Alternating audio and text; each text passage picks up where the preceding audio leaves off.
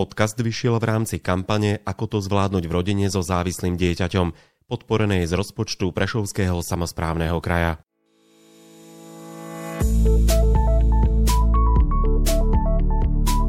Ľudia, ktorí majú nejaký psychický problém, snažia sa ho v prvom rade zadefinovať. Často to však nevedia riešiť sami a navyše sú stigmatizovaní svojimi blízkymi a preto sa obávajú vyhľadať odbornú pomoc. Dokonca často sú takíto ľudia e, označovaní za, prepitujem, bláznou a tak sú vo svojom probléme sami. Existuje však organizácia, ktorá im dokáže pomôcť bez toho, aby ich niekto odsúdil, ale skôr im poradil a pomohol. Ide o prešovskú neziskovú organizáciu Trojlistok a v dnešnom podcaste sa o tejto téme budeme rozprávať s jej riaditeľkou Denisou Šoltésovou a sociálnou pracovníčkou Ľubicou Libákovou. Moje meno je Maroš Černý a budem vás prevádzať dnešným podcastom.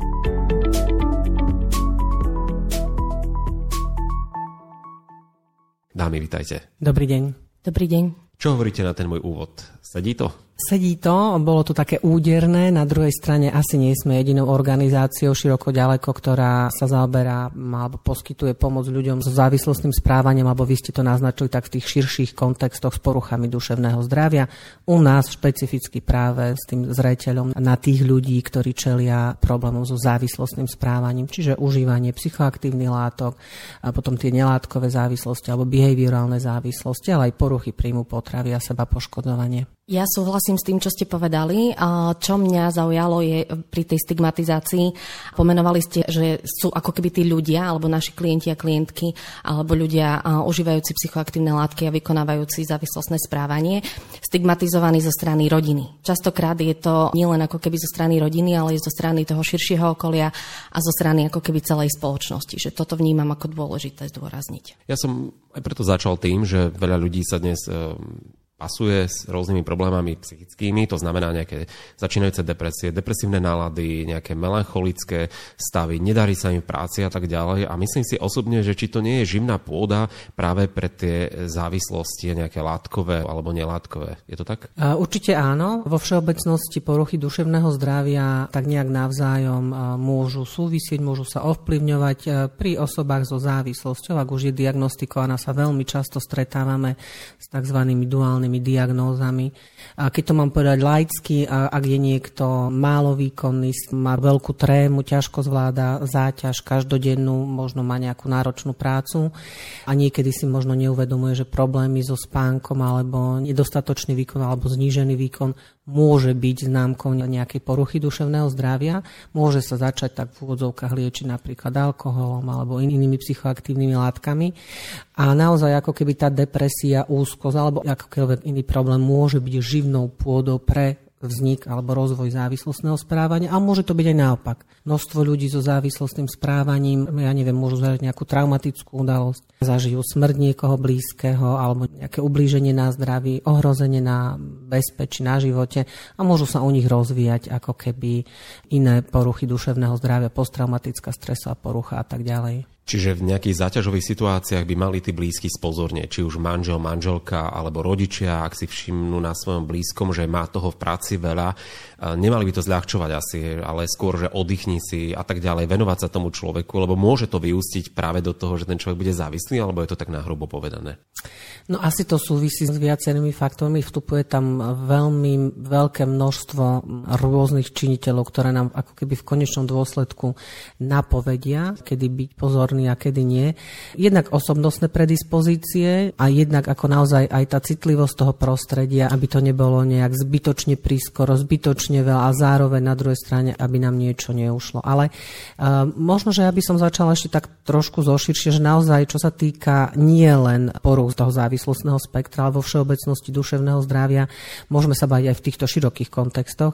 Asi je dobré, že ste začali stigmatizáciou a tým, ako verejnosť možno sa díva na tieto veci a asi by som dodala, že nie len to, ako naša kultúra, naša spoločnosť vníma duševné ochorenia, vrátane teda závislostných, ale možno, že sa poďme baviť aj o tom, že niekedy je veľmi dôležitou súčasťou celého toho kontextu aj ako keby self-stigmatizácia, že ľudia, ktorí majú nejaké poruchy duševného zdravia, sami sa ako keby stotožňujú s tým, s takým nejakým predsudkom alebo stereotypom zo spoločnosti a veľmi často vlastne im celý ten komplex správania, postojov zo spoločnosti, z blízkych, ale aj sami k sebe zásadnejším spôsobom komplikujú život, než možno samotné ochorenie alebo samotná porucha duševného zdravia. Ako zmeniť tú spoločnosť a nazeranie na ľudí so závislosťami, lebo mňa zaujalo pred nahrávaním podcastu, keď sme sa rozprávali o tom, že ako je to na východnom Slovensku napríklad s rôznymi drogami a tak ďalej, že ľudia možno o tom ani nevedia a pritom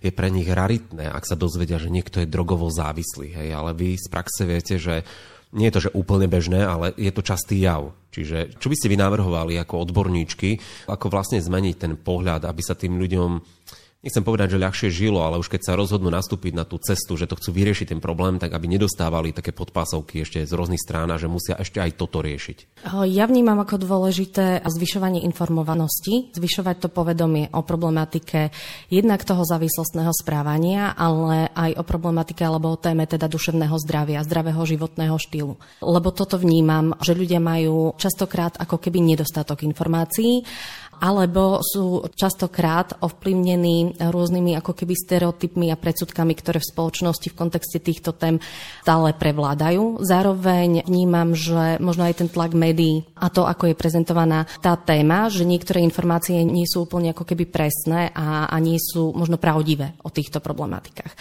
Čiže toto vnímam ako naozaj veľmi, veľmi dôležité. Jednak informovanosť a zároveň aj takú osvetu a edukáciu v problematike závislostného správania a zároveň teda aj tú prácu so stereotypmi a predsudkami v spoločnosti. Mne sa to veľmi páči, ako to teda Ľubica povedala. Ja možno, že by som to len tak nejak konkrétnejšie. Ja som, keď ste dali tú otázku, že čo s tým, ono to nie je jednoduchý proces. Stigma a stigmatizácia je hlboká, je zakorenená nielen v mojom názore, ale kde si v mojom postoji nejakým spôsobom cítim voči tomu tomu človeku. Ale veľmi sa mi páči, že niečo, čo možno hovoríme mnohokrát a z rôznych zdrojov je naozaj pravdivé, že pokiaľ ako keby ľudia nebudú mať adresné informácie k dispozícii, nebudú ich môcť vyhodnocovať v kontexte objektívnych faktov, nie nejakých polopravd a mýtov a nenaučia sa pracovať s informáciou otvorene a akceptujúco, tak naozaj ako keby je veľmi ťažké potom pracovať v nejakom smere destigmatizačnom. Čiže informácie v prvom rade adresné, trefné, nebojme sa opakovať informácie, nebavme sa len o užívaní drog, bavme sa naozaj o duševnom zdraví, alebo o poruchách duševného zdravia, pretože nie je jediným ako keby špecifikom nášho regiónu, že teda sú tu ľudia, ktorí majú problém so závislostným správaním. Druhá vec je, že naozaj tie médiá ako keby veľmi pracujú s emóciou, e, snažia sa šokovať, priniesť niečo, čo zaujme pozornosť, čo vyvolá silnú reakciu. Nevždy je ale úplne adresné vnímať podanú informáciu aj s vizuálom, lebo napríklad keď sa v médiách, hlavne v televízii, ukazujú alebo sú sprostredkované správy a týkajú sa užívania nejakých nelegálnych psychoaktívnych látok. Zvyčajne je tam tmavé svetlo, všetko je zastreté, také trošku mysteriózne, dramatické. Ten spôsob šokovania ako keby posilňuje predsudky a vyvoláva dojem, že človek, ktorý je závislý od psychoaktívnych látok, ako keby sa to tak potom nejak automaticky spája. Určite je to nejaký kriminálny živel, určite nejaký agresívny, zlý. Aj vytvára to taký celkový ako keby dojem, ktorý v konečnom dôsledku ale škodí tým ľuďom, ktorí majú tieto problémy. Čiže netreba robiť z toho niečo raritné, ale zároveň na druhej strane nie niečo, čo je bežné a že to schváľovať, lebo ide aj o to, že nielen tie médiá, ale myslím si, že napríklad aj v škole, keď sa objaví nejaký žiak s závislostným správaním, tak už tá informácia unikne akože do kolektívu inde, všade, už sa ukazuje prstom na ňo. Bolo to iný prípad, ale v jednom z miest na východnom Slovensku išlo o šikanu a ten chlapec mal z toho nejaké psychické problémy a dozvedela sa celá škola o jeho zdravotnom stave. Všetci sa mu vysmievali a ťukali po hlave, že je šiši a tak ďalej. Hej. Čiže toto je asi tiež, že by mali tie školy napríklad dávať pozor na to, že ak sa objaví niekto so závislosťou, že áno, treba vecne komunikovať, že taký problém je, netreba ho dávať pod koberec, ale zase netreba robiť z toho senzáciu asi, že? Presne tak. Myslím, že to nie je raritný prípad, o ktorom ste hovorili. Myslím, že toto je bežnou súčasťou tém v našom školskom systéme. Užívanie alkoholu alebo aj nelegálnych psychoaktívnych látok e, sa týka aj našich škôl, aj v Prešove, aj v Prešovskom regióne, aj e, stredných škôl, aj základných škôl. Myslím si, že ak by to tak bolo, že školy zareagujú bez nejakej potreby šokovať, strašiť, a práve naopak, ak by mali dostatok informácií, reagovali by na problémy so závislostným správaním rovnako, ako by mali reagovať, ak je výskyt iného nejakého zdravotného problému, tak e, jednak by odtabuizovali mnohé veci, jednak by, myslím si, že prezentovali, že sú veci, ktoré netolerujú e, v priestoroch školy, že majú jednoznačné postoje a hlavne, že sa neboja riešiť aj veci, ktoré proste nemajú možno nejaký pozitívny obraz. Kto každý by mal robiť tú osvetu? Školy, sme si povedali, vy ju robíte, a v rámci svojich možností máte tej práce viac než dosť. Kto ešte by sa mohol podielať na tej osvete? Napríklad oh. samozprávy, alebo zdravotnícke zariadenia, alebo neviem. Určite. A súhlasím s tým, čo ste vymenovali. Ja to vnímam tak, že rôzni odborníci a odborníčky v rôznych nejakých smeroch týkajúcich sa, sa tejto oblasti alebo tejto problematiky, či už teda základné školy, či už rôzne neziskové organizácie, mimovládne organizácie, občianske združenia, ale aj na úrovni určite samozprávy, na úrovni miest, na úrovni samotných obcí, že tá osveta je naozaj tak eh, široko spektrálne dôležitá. Ak sa bavíme o prevencii, ak sa bavíme o možno destigmatizácii, že poďme teda mm, trošku e, taký ten obraz nejaký tajomný, mysteriózny a poškodzujúci narúšať, tak môžeme sa baviť o tom, kto by to mal robiť, ktoré organizácie, ale myslím si, že za všetkým sme my ľudia. A predtým, než sa budeme baviť o tom, ako narušiť nejaké stereotypy, stigmatizácia je vlastne stereotypizácia, niekoho onálepkujem, fuj, ty si, ja neviem, niečo, máš nejaký v niečom si iný, niekedy my ženy sme boli, nejaké iné nemohli sme voliť, niekedy starších ľudí stigmatizujeme, niekedy stigmatizujeme iné skupiny a komunity.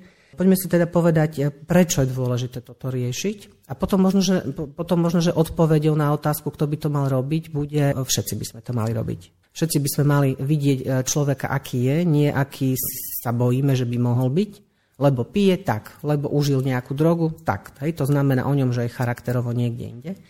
Čiže čo sa týka tých dôsledkov, treba si uvedomiť, že naozaj človek, ktorého onálepkujeme nejakým spôsobom, dáme mu, hej, že je to nejaký závislý od alkoholu alebo, ja neviem, nelegálnych drog, tak automaticky sa nám vybavia mnohé predstavy, ktoré ale nemusia zodpovedať tomu konkrétnemu človeku. Keď takýto človek príde do systému zdravotníctva, tak zvyčajne sa môže stretnúť s predsudkami zo strany zdravotníkov, že napríklad neponúknú niek- niektorú intervenciu, niektorý liečebný zásah, lebo si povie, ale však aj tak pije, na čo mu budem dávať lieky, na čo mu budem predpisovať, neviem čo, utečie mi z nemocnice, nebude pravidelne e, užívať lieky. Hej?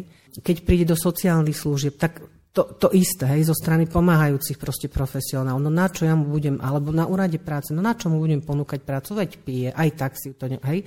Že ako keby v bežnom živote susedia svojmu dieťaťu povedať, nehraj sa s tým susedom, veď ich otec pije. V každodennom živote jednoducho tie dôsledky sú obrovské. Ľudia, ktorí majú nejaký problém s duševným zdravím a prejavuje sa napríklad v závislostnom správaní, čelia mnohému ako keby buď domnelému, ale veľmi často reálnemu narušeniu ich práv, ktoré by sme im neodopreli, ak by sme o nich nevedeli, že napríklad pije alebo užíva tie drogy.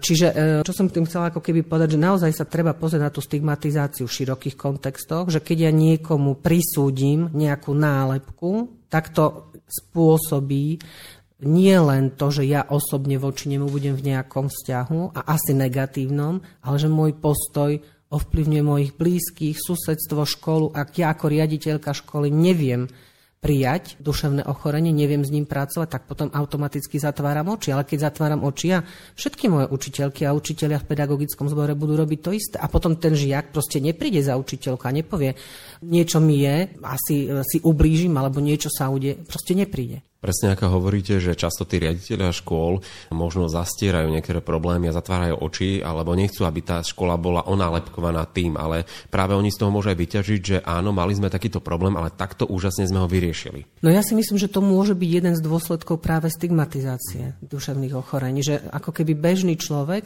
a ani keď je vzdelaný v odbore, pedagogickom alebo v iných pomáhajúcich profesiách jednoducho nevedia ako keby adresne zareagovať. Takže ako by sa vlastne mali ľudia správať k niekomu, kto je buď závislý, alebo má nejaké psychické ochorenie a tak ďalej, ako sa majú správať napríklad dospelí ľudia v kolektíve, deti voči spolužiakom, učiteľia alebo nadriadení, ako by sa mali. Tak ak môžete povedať tak prierezovo, že v čom vidíte, že by to malo byť také, že tak, toto je nejaký štandard, že takto sa je potrebné zachovať v danej situácii? Mne prvé, čo napadlo, je, že by sa mali správať ako ľudia ľudia k ľuďom, človek k človeku. Naozaj možno nehodnotiť tých ľudí na základe nejakých takých domnelých predstav, práve na základe tých predsudkov a stereotypov, ktoré v spoločnosti máme, ale viac sa možno o toho človeka konkrétneho zaujímať a, a získať o ňom možno nejaké konkrétne informácie, nejak možno ho bližšie spoznať a zároveň, čo vnímam, vrátim sa k tomu, o čom som hovorila aj predtým, mať dostatok informácií, dostatok relevantných, adresných a pravdivých informácií o konkrétnej možno problematike. A najmä by sa nemali možno báť aj obrátiť na vás, ako na odborníkov z tých organizácií, či už zo škôl alebo z nejakej firmy alebo niekoho, že máme takýto problém, nie vyhodiť toho človeka, ale obrátiť sa na vás a že ako mu vieme pomôcť. Nuž, toto by bola značka ideál, ak by teda ľudia, ak e, majú nejaký vážny zdravotný problém, vyhľadali odbornú pomoc, ktorá je adresne ako keby zameraná na konkrétny problém. Pravda je, že práve tá stigmatizácia znižuje dostupnosť pomoci. Že ja si myslím, že aj tak mi nepomôžu, tak radšej nejdem. Ale pravda je, čo povedala Ľubica, že aj keď ideme ako keby z bežného života rozmýšľať nad Zuzkou, Hankou, Ferkom, to je jedno, keď viem, že ten môj sused Ferko je, aký je a mám s ním nejaký vzťah, tak e, potom ako získam informáciu, že je závislý, netreba meniť postoj a ja nemusím teraz špekulovať, ach, ako sa k nemu ozvem alebo neozvem, alebo mám sa k nemu ozvať a v konečnom dôsledku sa k nemu prestanem ozývať úplne, ale beriem ho ako Ferka dovtedy. A ak potrebuje pomoc, tak ako človek ju viem ponúknuť, alebo ak neviem, tak e, rozmýšľam nad tým, či som ochotná a ochotný hľadať niekoho, kto by tú pomoc poskytnúť vedel. Ja si myslím, že v spoločnosti je najväčším strašiakom slovné spojenie vyhľadať odbornú pomoc. Toto keď sa povie, ja tu viem aj zo skúsenosti, že ak na niekom vidím, že má nejaký problém a ak by som mu povedal, že niečo nezvláda, či už vzťahové veci, alebo pracovné, alebo nejaké osobné, a poviem mu, mal by si vyhľadať odbornú pomoc. Viete si predstaviť tá reakcia z druhej strany. Čo s tým? Asi ne, neviem odpovedať úplne adresne, Rozumiem tomu, že my sme v tejto chvíli sme spoločnosť nastavená výkonovo. Čiže mám podávať výkon, dosahovať nejaké výsledky, byť lepší ako som bola včera, ako všetci okolo mňa. A akákoľvek pochybnosť o mojej kvalite zo strany prostredia asi bude ohrozením. Čiže ak sa ma niekto opýta alebo mi ponúkne, vidím, že vyhľadaj odbornú pomoc, tak to zvyčajne u nás ľudia vnímajú ako urážku. A na druhej strane asi je to aj spôsob podania. Ak ja vidím na tom druhom, zaujímam sa, vnímam toho človeka, som s ním v kontakte a, a, a snažím sa byť pri ňom, keď to potrebuje a v istej fáze jednoducho poviem, neviem, ako ti ešte viac môžem pomôcť, ale možno by niekto mohol byť. Tak je to úplne iný spôsob komunikácie, nevzdávam sa zodpovednosti, neprenášam zodpovednosť, neznižujem nejak hodnotu toho človeka, len hovorím, že v tejto chvíli ti viem byť kamarátom, kamarátkou, manželkou, synom, dcérou, rodičom do istej miery, ale niektoré špecifické veci ja proste už v tom vzťahu ako keby neviem zvládnuť. Ja ak by som mohla ešte dodať, eh, tak mne tam ide, že vlastne odtabuizovať celú tú problematiku toho duševného zdravia v tom kontexte, že v tej spoločnosti, ak riešime nejaké fyzické zdravie, nejaké fyzické problémy, napríklad, že si niekto zlomí nohu, tak nikomu z nás nenapadne povedať tomu človeku, že ale však sa schop, však to prechodí, však to netreba riešiť. A že rovnako by sme možno mohli postupovať aj pri ľuďoch, ktorí majú nejaké psychické problémy a psychické ochorenia, že vlastne nejakým spôsobom to nebagatelizovať, ale uznať, že naozaj je potrebné to riešiť a že to vyhľadanie odborníka, vyhľadanie psychológa, psychiatra, psychiatričky alebo sociálnych pracovníkov alebo akéhokoľvek odborníka je naozaj veľmi dôležité. A že práve takýmito postojmi odradzame ako keby tých ľudí od toho, aby tú pomoc vyhľadali. Lebo práve tým sa cítia ako keby na okraji tej spoločnosti a majú pocit, že vlastne ak vyhľadajú tú pomoc a budú o tom hovoriť, tak práve vtedy na nich ľudia budú pozerať, že sú divní. Presne tým si mi napovedali ako odbúrať tie predsudky, ktoré majú, stále hovorím aj o tej situácii v rodinách napríklad, ak rodič zistí, že dieťa berie drogy. Vidí to na ňom, zľakne sa ten, ten moment preľaknutia, šok a tak ďalej. Čo by ste vy odkázali takým rodičom, prečo sa nemajú báť, že teraz moje dieťa označia za blázna, vyhodia ho z práce a zavrú ho niekde v ústave a má zničený celý život. Ako vy viete vyvrátiť to, že to takto nebude a že nemali by sa báť vyhľadať odbornú pomoc aj u vás? No už neviem to vyvrátiť. A ja sa stretávam veľmi často aj so výrazne stigmatizujúcim prístupom eh, odborníkov a odborníčok, ale zároveň viem, že čím je človek viac zmocnený, čím viac si uvedomuje, že to ochorenie je jeho, je jeho súčasťou, čím viac si uvedomuje, že chce s ochorením niečo robiť a je to jedno, či je to človek so závislostným správne, jeho rodič, manželka, nejaký partner, čím viac ako keby tí ľudia sa snažia posunúť vo svojom živote, tí majú väčšiu šancu, tí majú väčšiu šancu ako keby proti osobnej, individuálnej stigme zabojovať a dosiahnuť, čo potrebujú a čo chcú. Z našej strany ja môžem ako keby povedať, že naozaj v našej organizácii každodenne pracujeme s ľuďmi na tom, aby rozšírili ten svoj potenciál, aby zvýšili svoju kapacitu čeliť aj predsudkom. My tu nemáme len ľudí so závislostným správaním. Máme tu ženy. Ženy čelia predsudkom. Máme starších ľudí. Starší ľudia čelia predsudkom. Máme tu lekárky, ktoré majú problémy so závislosťou. Lekári čelia. Máme učiteľky. Hej? Čiže tá stigma alebo predsudky a tá stereotypizácia môže byť viac vrstvová, môže byť rozdiel. Máme tu ženy z vidieka, kde naozaj tá žena má ešte špecifické postavenie. A práca s tými predsudkami a asi nie je ani jednoduchá, ani to nevyriešime za chvíľu, ale myslím si, že jednou z ciest, a tu uprednostňujeme my, je, že pracujeme s našimi klientmi a s našimi klientkami, aby na seba a na okolie sa dívali optikou toho, že som človek. Sú veci, ktoré viem, sú veci, ktoré neviem, ale to, akým som človekom, nesúvisí s tým, či mám alebo nemám nejaký zdravotný problém. A zároveň sa snažíme, a znova len nadviažem na to, čo povedala Ľubica, my veľa pracujeme s e, inými odborníkmi, s inými odborníčkami, pripravili sme viaceré stretnutia, semináre, organizujeme konferencie, vzdelávania, kde vždycky túto optiku sa snažíme ako keby prezentovať, ale aj uh, ukázať ako efektívnu pri práci s osobami s poruchami duševného zdravia,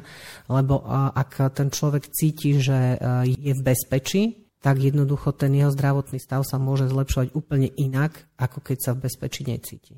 Ja som sa len takto napriamo povedať, že tí rodičia môžu byť akože nechcem to zľahčovať, že teraz neskončí to dieťa v nejakom ústave napríklad, ale zase nekončia tam všetci. To som chcel povedať, že vy asi z praxe viete, že nie všetci, ktorí majú problém so závislosťou alebo nejaký psychický problém, neskončia úvodzúka zatvorený niekde na nejakom oddelení. V tomto ohľade chcem naozaj pozbudiť všetkých rodičov. Spôsoby pomoci sú rôzne.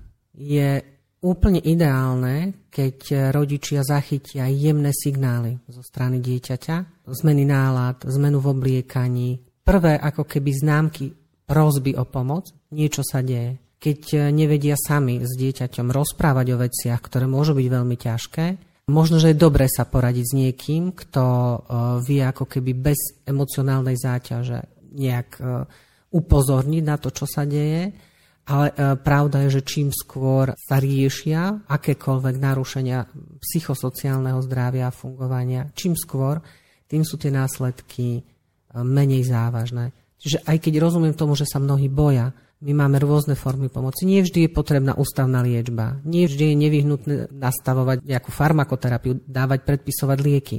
Niekedy je naozaj potrebné urobiť nejakú krízovú intervenciu, sú k dispozícii e, linky dôvery.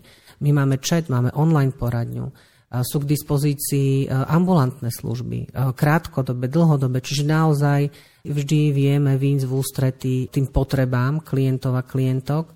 Samozrejme, keď je situácia životohrozujúca, keď je situácia taká, že bez nejakého stabilizovania pod e, lekárskym dohľadom to nie je možné, tak jednoznačne ten lekár tam musí byť. Len aby sa nebáli, že proste akákoľvek náznak smútku, depresie, úzkosti automaticky znamená o tom človeku, že je to do konca života a že mu to nejak e, naruší vzdelávanie alebo zamestnanosť. To pravda nie je. Vás by som poprosil, ak by ste mohli povedať, že čo v prípade, ak sa ten problém nerieši? Že ako sa to nabali a zhorší situácia napríklad s celou rodinou? No ak sa ten problém nerieši, tak častokrát dochádza k tomu, že vlastne tá kvalita života toho človeka alebo tej rodiny je narušená a dochádza k zhoršovaniu a k nejakému vyeskalovaniu tej situácie a niekedy ako keby potom aj, nazvem to, že trošku náročnejšie a dlhodobejšie možno v rámci toho poskytovania tej pomoci možno riešiť nejakú situáciu alebo riešiť problém. Že niekedy naozaj stačí, ja nadviažem na to, čo hovorila Denisa, že naozaj byť pozorný voči zmenám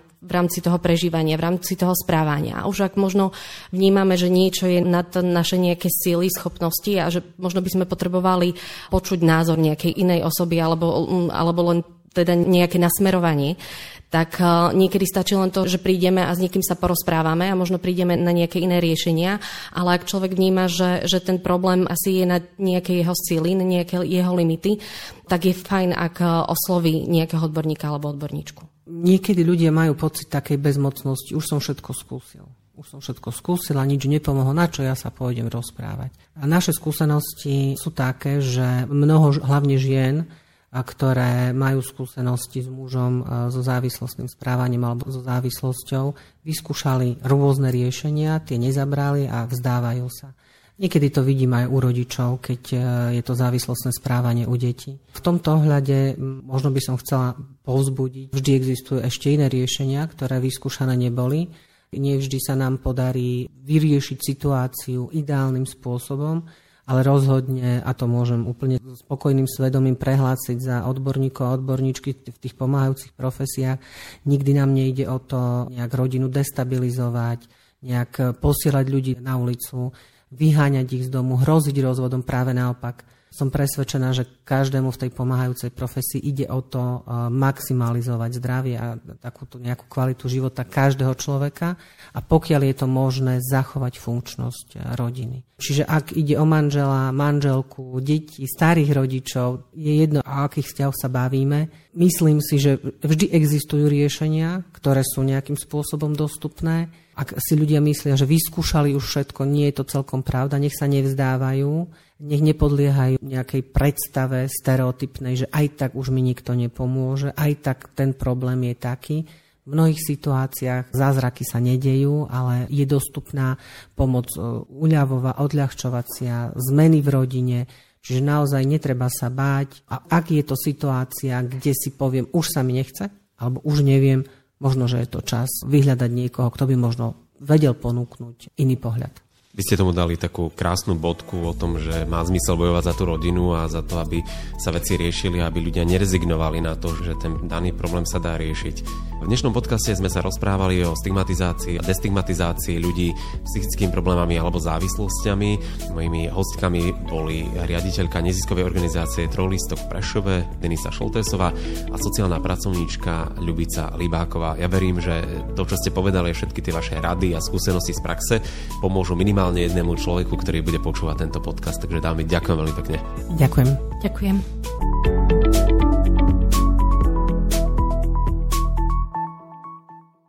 Podcast vyšiel v rámci kampane Ako to zvládnuť v rodine so závislým dieťaťom, podporenej z rozpočtu Prešovského samozprávneho kraja.